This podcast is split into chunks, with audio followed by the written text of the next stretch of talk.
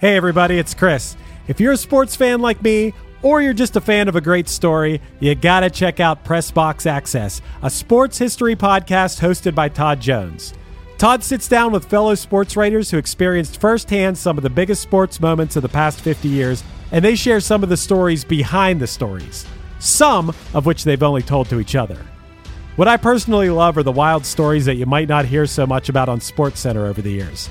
Like when Indiana based sports journalist Bob Kravitz recounts the time Bobby Knight showed up naked to an office meeting with him and then banned him from the Hoosiers locker room for the next three years because Bob wrote a story he didn't like.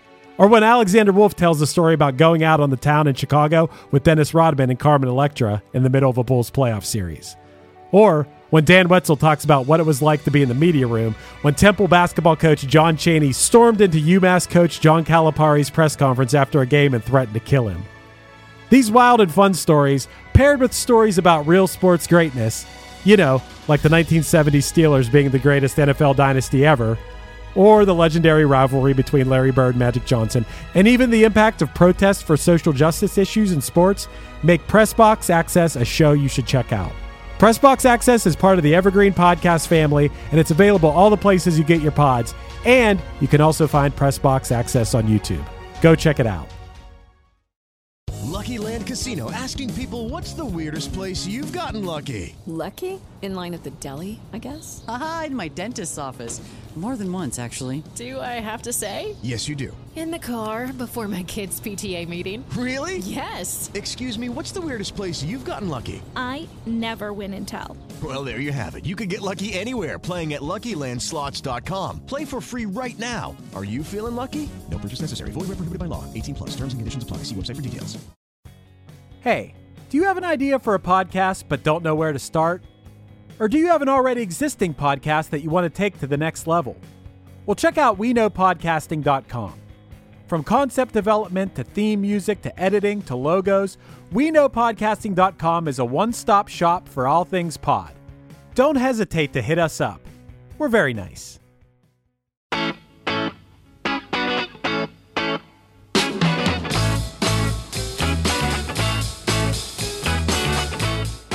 There's a pretty good chance that if someone mentioned the song But It's Alright by JJ Jackson, you would say, uh, how does that one go? The second you heard the iconic opening guitar riff, however, you'd undoubtedly say, oh, of course I know this one. This week, we're joined by AJ Santini to discuss this soulful 60s belter and try to figure out why this big guy, 285 pounds to be exact, as made clear in the liner notes of his record, isn't a bigger name.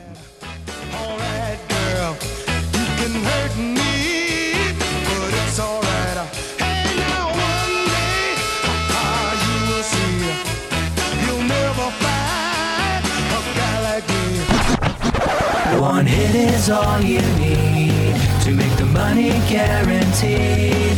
And you can live off royalties forever.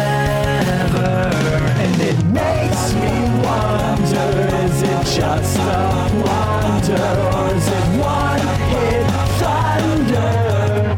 All right, so AJ, you chose JJ Jackson, and when Matt told me which song we were doing, I was like, "What is that song?" And he was like, "He was like, you're gonna know it." And then within, I would say half a second, I was like, "Oh yeah, this song," which is how I feel most people listening to this will be once they realize what this song is. And I was surprised that it was a one hit wonder, and I was also surprised that this song was not actually released on Motown. I would have assumed this was a Motown hit. Yeah, it's an interesting one. AJ, what made you decide to pick this song? I think based on, uh, I always get excited when there's an older one-hit wonder that gets chosen for the show. I feel like you know when when the show started out and I was I was listening to some of the podcasts and seeing what what guests were picking.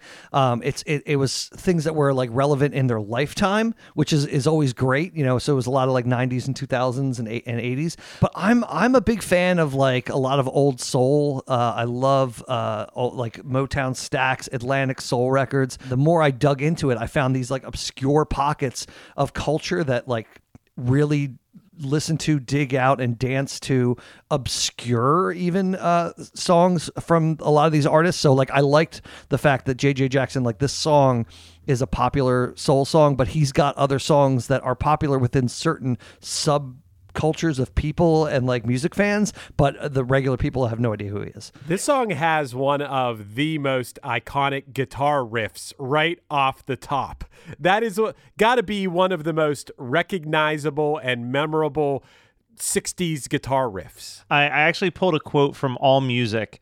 Uh, All Music described the song as being driven by one of the catchiest guitar hooks in the history of rock and roll and having a absolutely devastating vocal mm. performance. That's um, that's good. That's a good call because his delivery, I saw that he was known as a belter. Now, I've never heard of that as being like a technical term, but that's actually belting as a technique of singing is actually a a thing, and it's characterized by singing with the chest voice above the breaking point with a proportion of head voice. Basically, it's described as a high chest voice. And if it's done incorrectly, it can shred your vocal cords if you do it mm. wrong. And I know that a lot of people within the punk rock world and whatever you want to call it sing. I think I do it. I think it's just very common in our world. But when it's done, in soul and you know in the world of Motown and stuff. It's so cool. This guy has such an awesome delivery, especially in this song. and it is that thing where I'm glad that you made that comparison too to like the punk rock and and even you know in the 2000s it was like the metalcore scene because a lot of those dudes did not know the proper way to protect their vocal cords while screaming into a microphone and a lot a lot of those artists now you check out their music and the vocalist sounds way different now than they did when they were a kid because of that. You know, I think that JJ continued. I mean, he kind of disappeared from music for a bit, but he came back in the 90s and 2000s doing oldies tours. And from what I read, he sounded just the same because he had the proper vocal control. Wait a second, he did? Mm-hmm. Yeah, he was part. So what? It's funny that I had it marked down that he died in 1982, which, oh. which must be wrong then. That must be wrong. Yeah, he, He died in 1982 and was taken over uh, by J.J. Jackson on MTV. From MTV. That's what it was. The VJ. Yeah. Are you sure No, that's in- not who was on those tours? I don't know. It said in the it said in the late '90s into the 2000s, he performed on multiple oldies tours with people like Chuck Berry, Bobby Boris Pickett, and Otis Day. Oh, you're right. I don't. He's alive. I I had that. It, I had his year that he was born. Right. I had he he. I had he was born in 1942 and died in 1982. But no, don't worry, everybody. He's still alive. He's age He's 79 and apparently doing these sorts of tours. So that's good news, man. I'm psyched. I thought he died Obscure, at 40. obscure soul Twitter just went nuts over here. Yeah, I thought he died at 40 years old, and that was going to be part of my conversation. Is like what a bummer it was, but Yeah. wow, this is a, this is happy news. Thanks, man. Yeah. also, he also was before he did solo music. He was a songwriter, and he didn't really write a ton of hits, but he wrote songs for like the Shangri La's, Mary Wells, Yeah. Billy Williams, like a lot of these big 50s and 60s artists that had a, a fair amount of of notoriety. One of the things that I saw him called out on Wikipedia, they said he was the most one of the most interestingly obscure figures of the 60s soul movement. There's so much to talk about with this guy, but one of the things I want to talk about is who he wrote this song with was a fella named Pierre Tubbs, whose other famous, you know, claim to fame is that he co-wrote the Maxine Nightingale hit "Right Back Where We Started mm-hmm. From," which that's Yeah. another one which you know what that song is, right, guys? Yeah. Oh, yeah. But that one also starts with, and it's all right, and I wanna, tell- I wanna get, right, back, to where we started from. that is a jam, but it made me think like saying all right or putting all right in your lyrics. It seemed to be the key to having a hit. So I went through and mm. found throughout the history of music the hit songs that had the word all right in them. And it made me want to, after we finish this podcast today, write a song with all right in the title because I would love Nice. I would love to be part of this history because the earliest one I saw, and I'm sure there are earlier ones this, but as far as hits, was the Rolling Stones had "I'm All Right" in 1965. You got that. Well, you got to start with uh, Elvis Presley's first breakthrough. That's all right, Mama. Oh, I didn't think of that. I didn't. I don't even know that one. Oh, that's that's all right, Mama. Is, is was like what what got Elvis um, signed to a major label, I think. Wow. Yeah. Okay. Anyway, Another another check in the column. There you Rolling, go. Rolling Stones in 65. Um, Great one. maybe my favorite one, and there are a lot of good ones on this list. But in 1966, Stevie Wonder had Uptight, Everything's All Right. Everything's all right. Yeah. Dude, that is seriously one of my favorite songs of all time. That is just a short, to the point, just song that raises your spirits, as mm-hmm. does this song, which a year later, It's All Right from JJ Jackson came out, which surprisingly was released twice, which I thought was really mm-hmm. cool. and charted both times, Yeah. which is also kind of cool. Yeah. well, it's originally a B side. Yeah.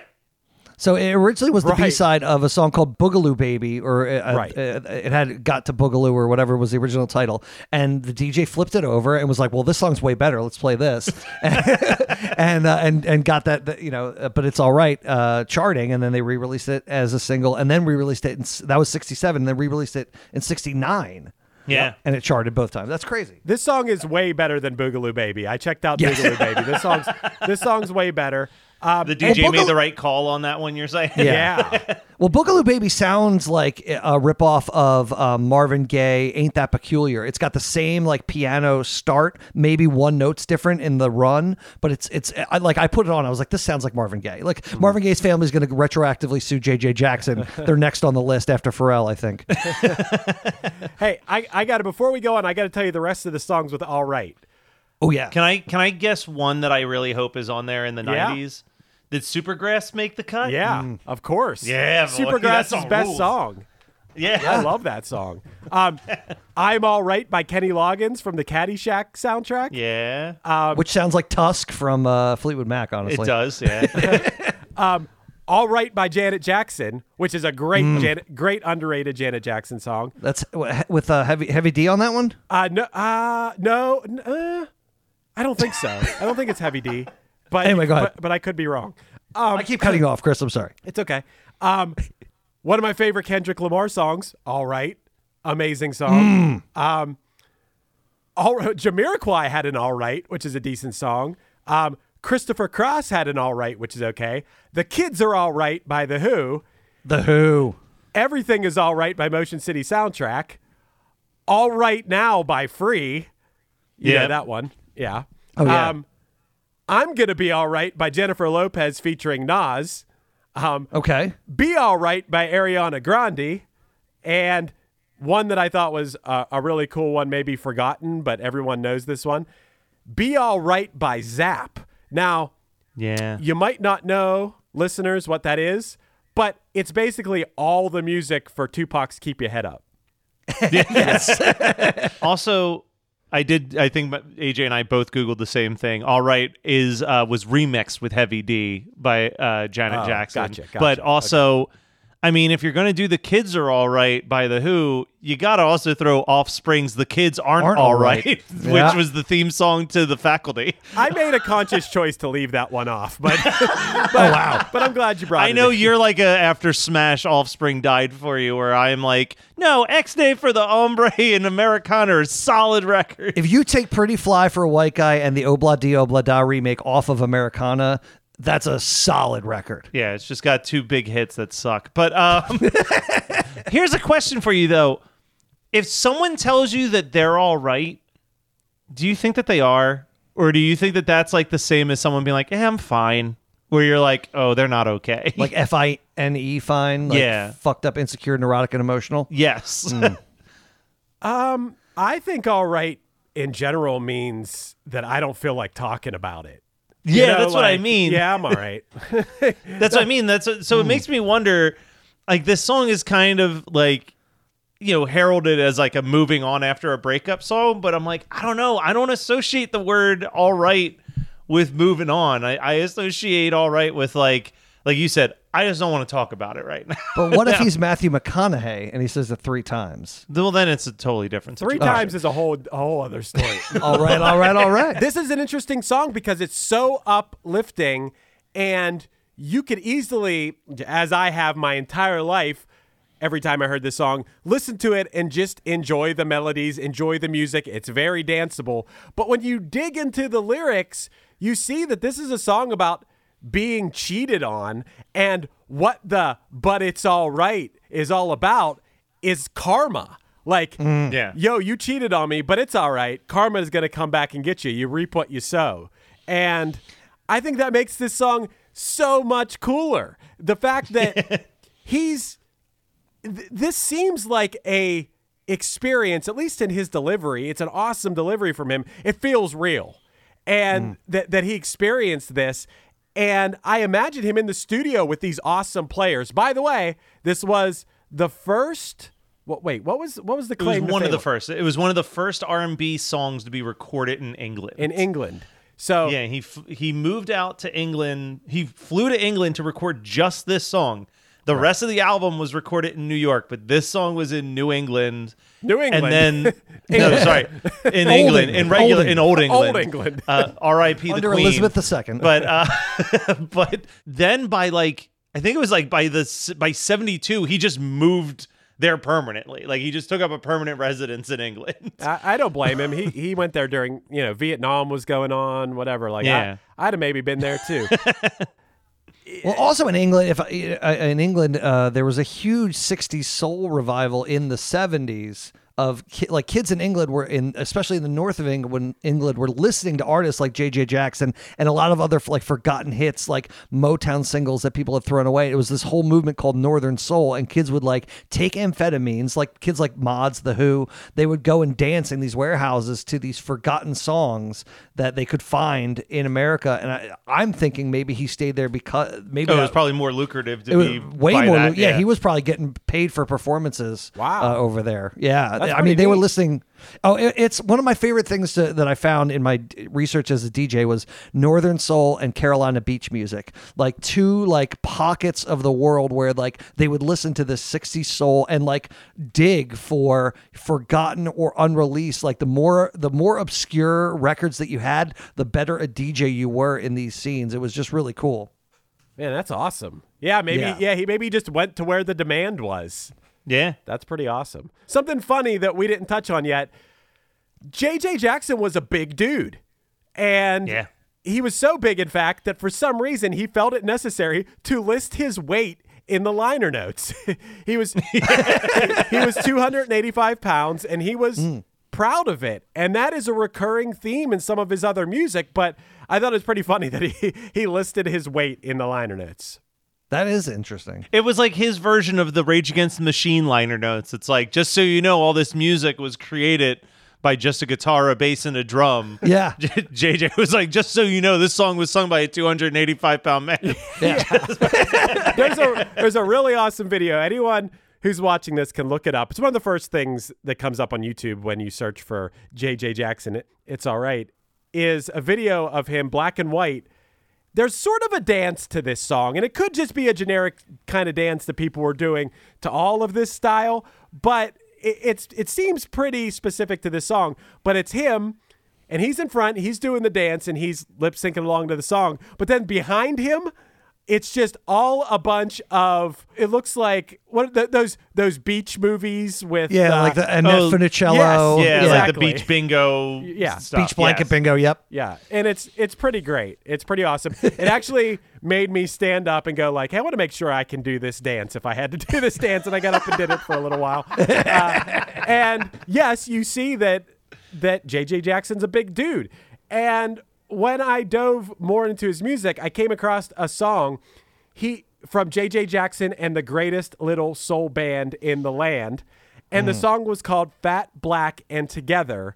And the mm. song is all about body positivity and being confident in yourself r- regardless. And I just thought it was so badass. I had some of the lyrics down and I just thought they were they were awesome. It was some will say there's no joy in messing around with a fat boy, but the ladies know the truth is light because a fat boy keeps them warm at night.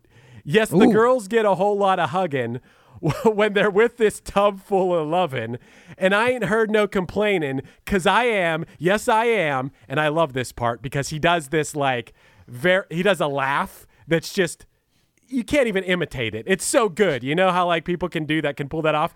He said, Yeah. cause I am, yes I am, laughs, fat, black, and together, and I just think it's like. It's such a jam. It's such a good song, so body positive and so Yeah. much fun.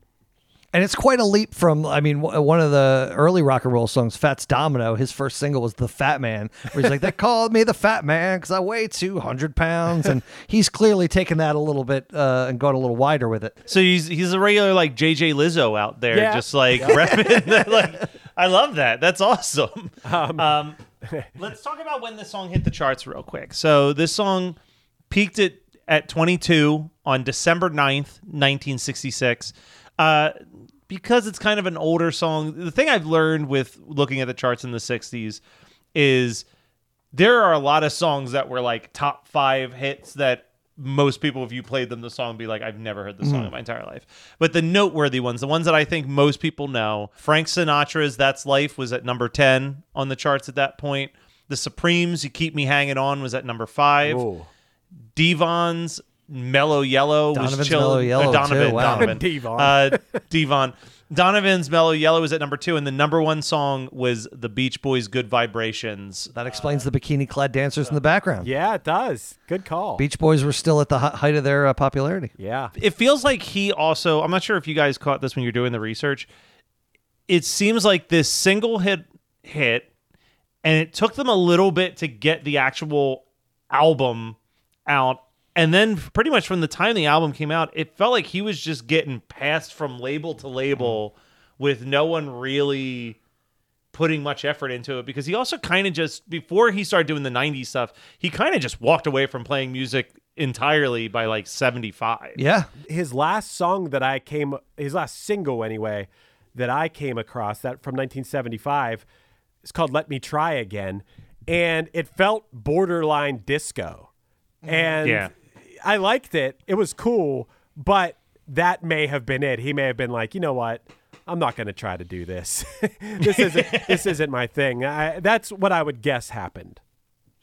Yeah, and I think uh, you know it's interesting because he, he seemed like he was riding the waves, and by the time they finally got you know their shit together and got this on an album, it had already been a charted single, I think twice by that Yeah. point before. So I mean, uh, the thing with the soul in the '60s is most of the time they were focused on singles. I mean, they really weren't. There's very few. If you look at like best albums of you know whatever time, uh, soul albums were not really the focus. They were just a collection of singles. You know, it wasn't really till the Beatles and the Beach Boys started actually focusing on like albums and cohesiveness. Um, so yes, they. Uh, and then he, you listen to like what comes after this album was released. He went straight into like the jazz rock fusion. He did a cover of Chicago's. Yeah. Um, do you know really know what time it is? Yeah. Um, I think there was a. It's just like stuff that's like completely a like a turn. So I mean, he was sticking with the times, but I don't know that necessarily his like maybe Wilson Pickett esque voice was really suited for uh you know the shift to disco and stuff like that. So maybe it just kind of got phased out stylistically. Step into the world of power, loyalty, and luck. I'm gonna make him an offer he can't refuse. With family, cannolis, and spins mean everything. now, you wanna get mixed up in the family business. Introducing The Godfather at ChumbaCasino.com. Test your luck in the shadowy world of The Godfather slot. Someday, I will call upon you to do a service for me. Play The Godfather now at ChumbaCasino.com. Welcome to the family. VGW Group. No purchase necessary. Void where prohibited by law. See terms and conditions. 18 plus. I'm not going to lie here. I've become a factor fanatic lately. I'm a busy guy, and getting to eat restaurant quality meals that are ready to heat and eat in two minutes has been amazing. Eating better is easy with Factor's delicious, ready to eat meals. Every fresh, never frozen meal is chef crafted, dietitian approved, and ready to go in just two minutes. You have 35 different options to choose from every week, including Calorie Smart, Protein Plus, and Keto. And also, there are more than 60 add ons to help you stay fueled up and feeling good all day long. I've been spreading the word to everyone I know, not just here on the podcast, but in person as well. Factor is the perfect solution if you're looking for fast, premium options with no cooking required. You get as much or as little as you need by choosing your meals every week. Plus, you can pause or reschedule your deliveries anytime. And the math doesn't lie. Factor is less expensive than takeout. Plus, considering every meal is dietitian approved, it's also nutritious and delicious. So what are you waiting for? Get started today by heading to factormeals.com slash one hit 50 and use the code one hit 50 to get 50% off. That's code one hit 50, The words one hit and the number 50, that is, at factormeals.com slash one hit 50 to get 50% off. It is mind blowing And heartbreaking. how many original scripts are written every year but are never made. So we seek out these scripts and bring them to life with full audio production and professional actors. Check us out at Undiscovered Scripts, Movies made of paper. wherever you get your podcasts. Free. That cover that AJ just brought up of Does Anybody Really Know What Time It Is is awesome. And it's from his project, which at that point was called JJ Jackson's Dilemma. And for lack of a better way to put it, it felt very Vietnam era music. It is badass. He has a song on there called Bow Down to the Dollar. And it is just, it's great. You know, it, it's awesome and has, it's a, song that's a social commentary on exactly what the title is and uh i think it's it's really cool like i this guy was mo- way more than just he was a songwriter he had an awesome delivery but he didn't just get stuck making you know a bubblegum pop hit which to a certain extent you could call it's all right. But knowing that there was what I believe real feeling behind that song and, and diving into more than just the sound of the song. Uh, yeah, I think this guy's been the real deal from the start. In the song, I don't know if you guys noticed this, but there's a really awesome, like halfway through the song, a lead on the bells. Someone plays like a bells solo in this song, and it is awesome. And then there's an there's an awesome modulation after that. I mean, there's a lot more going on. He had some of the best jazz musicians in England playing on this song because once again, yeah, I think of this as a little bit of like a a bubblegummy pop hit from that time. This is a wedding song in a weird Yeah. way. As much as it's a song about wanting karmic revenge on the girl who cheated on you, this is a song where it's like I could hear this song playing and the dance floor filling up at a wedding, one hundred percent. And I, I have played it at weddings and like as as part of cocktail hour, along with other fun soul bell songs with like uh, uh James and Bobby Purify, like I'm Your Puppet, which has like some cool Oh. bells in it and stuff. I love that song. oh, that, oh, you gotta you gotta come to one of my cocktail hours at a wedding. Then. You'll hear it all. The original, some kind of wonderful. Uh, why not? Uh, but no, it's it, it does. It fits in there so well, and it is. It's just a good. It's it's just uplifting dance. Like, even when that video that uh, Chris is referencing, I mean, he is smiling ear to ear, having a great time, even though the the subject matter is maybe a little uh, sad. Heartbreaking, yeah. Yeah, I, I love that juxtaposition of, you know, the if you dive in deeper, the lyrics are really sad, but he's delivering them with this big smile on his face. And I think that's so cool to take being hurt and turn it into something so positive. I love that. It's like one That's of my art. favorite. That's literal art. Yes, yes, I love it. Uh, hey, I, I got to bring up. I know I'm bouncing all over the place, but I really dug into his music today. I really listened to. eh, He had a big list of singles. I think I listened to all of them. There was one other song that I wanted to bring up that I thought was pretty funny. There's, he has a song called "I Dig Girls." Yes. you know that one? yeah. It starts off. It starts off with the theme from Dragnet. yeah, I knew it was something. Yeah. Yeah. So it's funny. Yeah, it's funny because yeah, the the Boogaloo Baby starts off and it sounds like Marvin Gaye, and then this other single it literally takes, uh, you know, except for Ba-da, dun, ba- bum, yep, yeah. exactly, bum, bum. and I think they just changed the last note, the last hit. Uh, they, they, it might be off a little bit key wise, uh, and then they go into the song. But it is, it's funny. So he like he takes all these things that he sees around him, at least from my observation as a songwriter, and like puts them in like little references to other pop culture things, the Motown movement, Dragnet, and uh, to make. But yeah, the I Did Girls is great. I mean, I did girls. I liked it so much, and I could. Here's what's funny. I was cracking up at like the words to it, eh, which you know he delivers them in his way, and it's awesome. But I wanted to pull up the lyrics, and I couldn't find them, so I had to sit there and transcribe them just so I could, just so I could read them on the podcast. The lyrics are: "I dig girls, yes, I dig girls, big or small, short or tall, I dig them all. I dig girls back on the farm or in the city." in any old town, they're sure pretty. Doing a dance or baking a cake, riding or walking, they're simply great. I dig girls. I dig girls on the beach or in the park or at the movies where it's dark. Teaching them, making them laugh or cry, watching them wiggle as they walk by, which I think is this is such a funny song, man. He really wants to know people. He really wants to let people know he digs girls, and I Oh, I, yeah. I believe him. in in a very like Theodore Geisel, Dr. Seuss way. Yeah. Like he just he turned that that was a children's book the way you read that, Chris. Yeah. I mean, I, I could see the pages turning. It's it's literally like it's like proto Mambo number five or like um what's the other one? It's like hose in different area codes Yeah. by Ludacris. Like just listing off like songs that you- list things. you almost feel there is a lot of stuff that we're talking about with this where it's like you almost think that JJ Jackson should be someone that is like more prevalent to hip hop history because it feels like he's covering a lot of ground that you think of especially like 90s hip hop like the way you're describing like big guy talking about his you know how good of a lover Yeah. he is and stuff like that like this is like early notorious big lyrics like you know what I Biggie, mean? Fat Joe, Big Pun. Yeah. I think that is very accurate. I thought that when I heard Fat Black and Together from JJ Jackson and the greatest little soul band in the land. When I heard that, I'm like,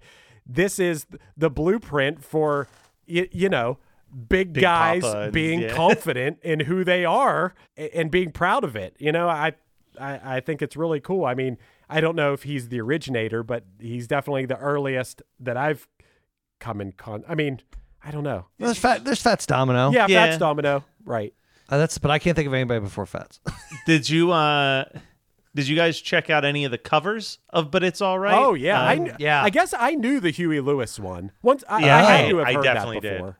Yeah, that's from his all 50s and 60s cover album, which I think was called A Few Chords and Several Years Ago. Yeah, something I'm like, that. Yeah. Um, that he does it great. I think he does a really Yeah. good job, almost to the point where it's verbatim the original. Now he doesn't get as animated, uh, but No. he definitely has like the tone of the song down. If I wouldn't have been surprised if this was just a Huey Lewis song, if I wouldn't have known about JJ Jackson. Also, Redbone did it. Yeah. Mm-hmm. Redbone did a good job with it. Eddie Floyd. Eddie Floyd was the did other one Knock I on had Wood, written yep. down. Yeah. Um, yeah, and he did so yes, this was one of the singles they released for that album. I wanted to check to see. So some of the songs that they covered on this album, I'm not going to read all of them, but they did Shake, Rattle, and Roll. They did She's Some Kind of Wonderful, but It's All Right. Uh, little itty bitty one. That's the- yeah, um, that's the one. That's the that was probably the biggest single, and uh, Stagger Lee, which is a song that I want to cover on this show one day. I have to double check to see if Floyd Pierce had any other singles, but that song is a Lloyd uh, Lloyd Price had yeah, personality was probably a big Gotcha. That's yeah. right. So that's why we can't do it. But yeah, Stagger Lee is a is a great like when you're talking about like obscure Yeah. to a certain point. Like I don't think people know that song too well, but it has such a driving beat that if you played it at a wedding, people would dance to it because it's so easy to dance yeah. to. Well, when I play acoustic shows, I I often include that in what I call my troublemaker set. So Okay. I'll play Stagger Lee, I'll play Bad Bad Leroy Brown by Jim Croce, Me and Julio Down by the Schoolyard, like songs about people like getting into trouble or like w- witnessing a murder. yeah. Dude, I got to tell you guys something real quick. Uh, I was l- looking up some something while you guys were talking, and on JJ Jackson's Wikipedia, no wonder I thought he died in 1982. It says, literally says on his Wikipedia, died 1982. it says, it says born November 8th, 1942. In parentheses, it says age 79, Bronx, New York. And below that, it says died 1982. And then below that, it says years active 1957 to 2004. So somewhere along the line, Wow.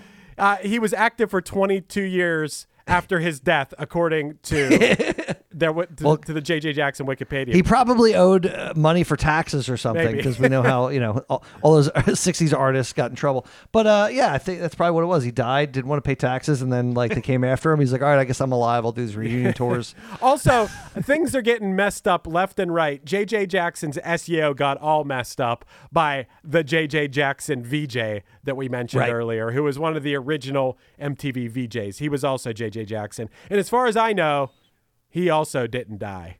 I think. No, Well, he didn't. No, the the VJ JJ Jackson did die in Oh. 2004. Hmm.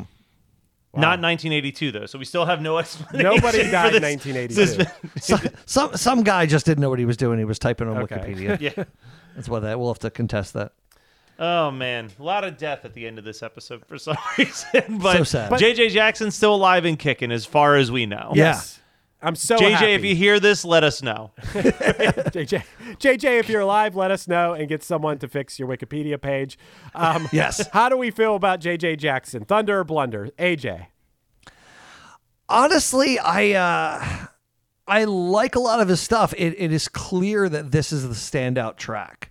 Um, I, I, you know, eh, I do, I do think he had some great stuff. I think, unfortunately, I think he gets blurred just based on the fact that his style is similar to a couple other just phenomenal performers of the time, like Wilson Pickett and James Brown and some other, you know, like you said, belters. I think, I think he's Thunder. Yeah. Uh, yeah, I think he's Thunder. I'm Uh, gonna I'm gonna agree with that. I everything that I heard by him, I was like, this is great. Like I'm just having a good time with it. I do agree that "But It's All Right" is the most famous song for a reason from him, but I did.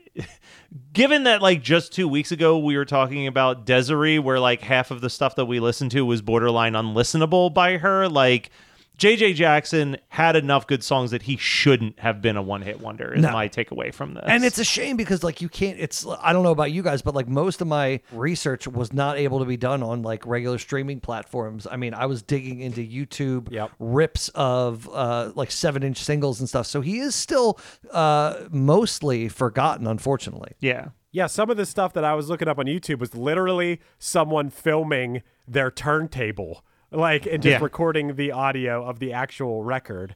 And hey, I agree. I think this is thunder. I think he, from the second that this guy steps up to the mic, it is pure thunder coming out of his mouth. You can't you can't replicate that. You can't fake that. He's awesome, and I think he tried. You know, one of my things I give people blunders for a lot of times is like, oh, we had a hit and then it didn't happen the next second. The next single wasn't hit, and then when they dropped off the face, of the earth, quitters. I call them quitters hmm. because I think that's what they are. It's it's such a rare thing to have a hit song that you got to nurture that and keep trying, in my opinion, anyway. And this guy really tried. This song first hit in whatever 66, 67, and then it was up till 1975. And I think just the musical landscape was changing, and I think he tried and was like, you know what this isn't work like it, it just wasn't working for him like you guys brought up he went and did the the tours that were celebrating that music of that era after the fact he knew he knew where he fit in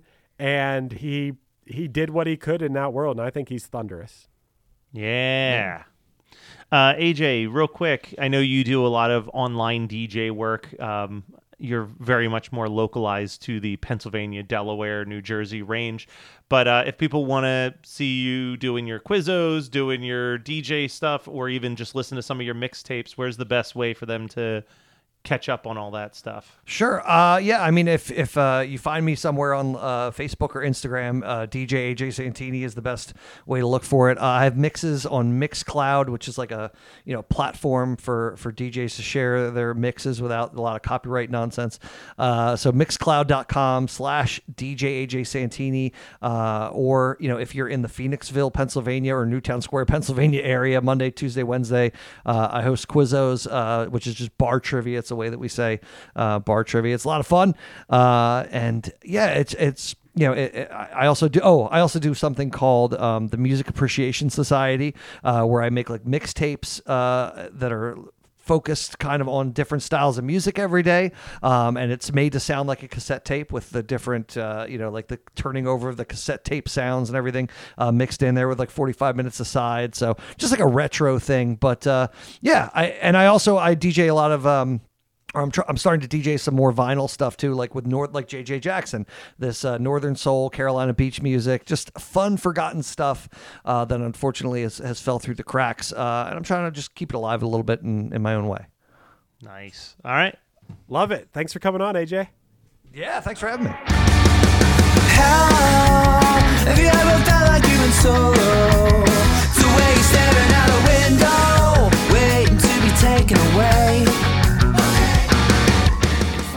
been One Hit Thunder. One Hit Thunder is hosted by Chris Fafalios of the bands Punchline Pack and Another Cheetah and produced by Matt Kelly of Geekscape.net. Underneath me, you're hearing the Punchline song Friend from the Future off their album Lion. Visit punchlion.com for merch, tour dates, and news. We're on Patreon now. Become a patron and get some bonus content, early episode releases, and a chance to vote for a future episode at patreon.com backslash OHT podcast. Do you want to start a podcast? Contact Chris and myself at WeKnowPodcasting.com for how we can make your show sound as professional as possible.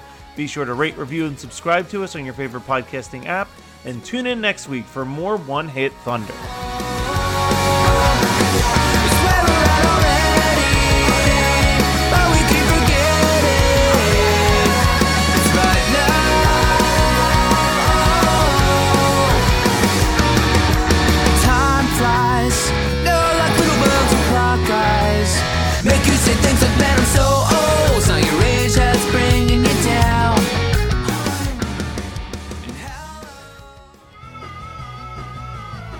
You're listening to the Geekscape Network.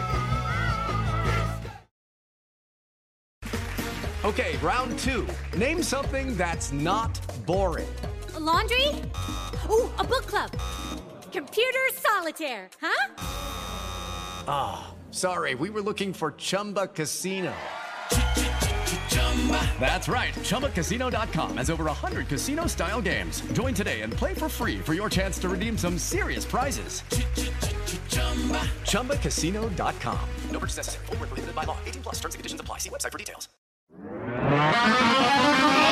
Hi, this is Paul Phelps. And this is Monica Strutt. And we're from the Daily Music Business Podcast. We're joined by a number of other really great hosts in creating daily content with great advice for independent musicians just like you. That's right. We put out episodes daily on all topics from music marketing to branding, advice on signing with a manager and label, and anything else you need to uplevel the business side of your music career. We've got it covered. Subscribe to the Daily Music Business Podcast today on your favorite podcast catcher. Subscribe today to the Daily Music Business Podcast on your favorite podcast platform.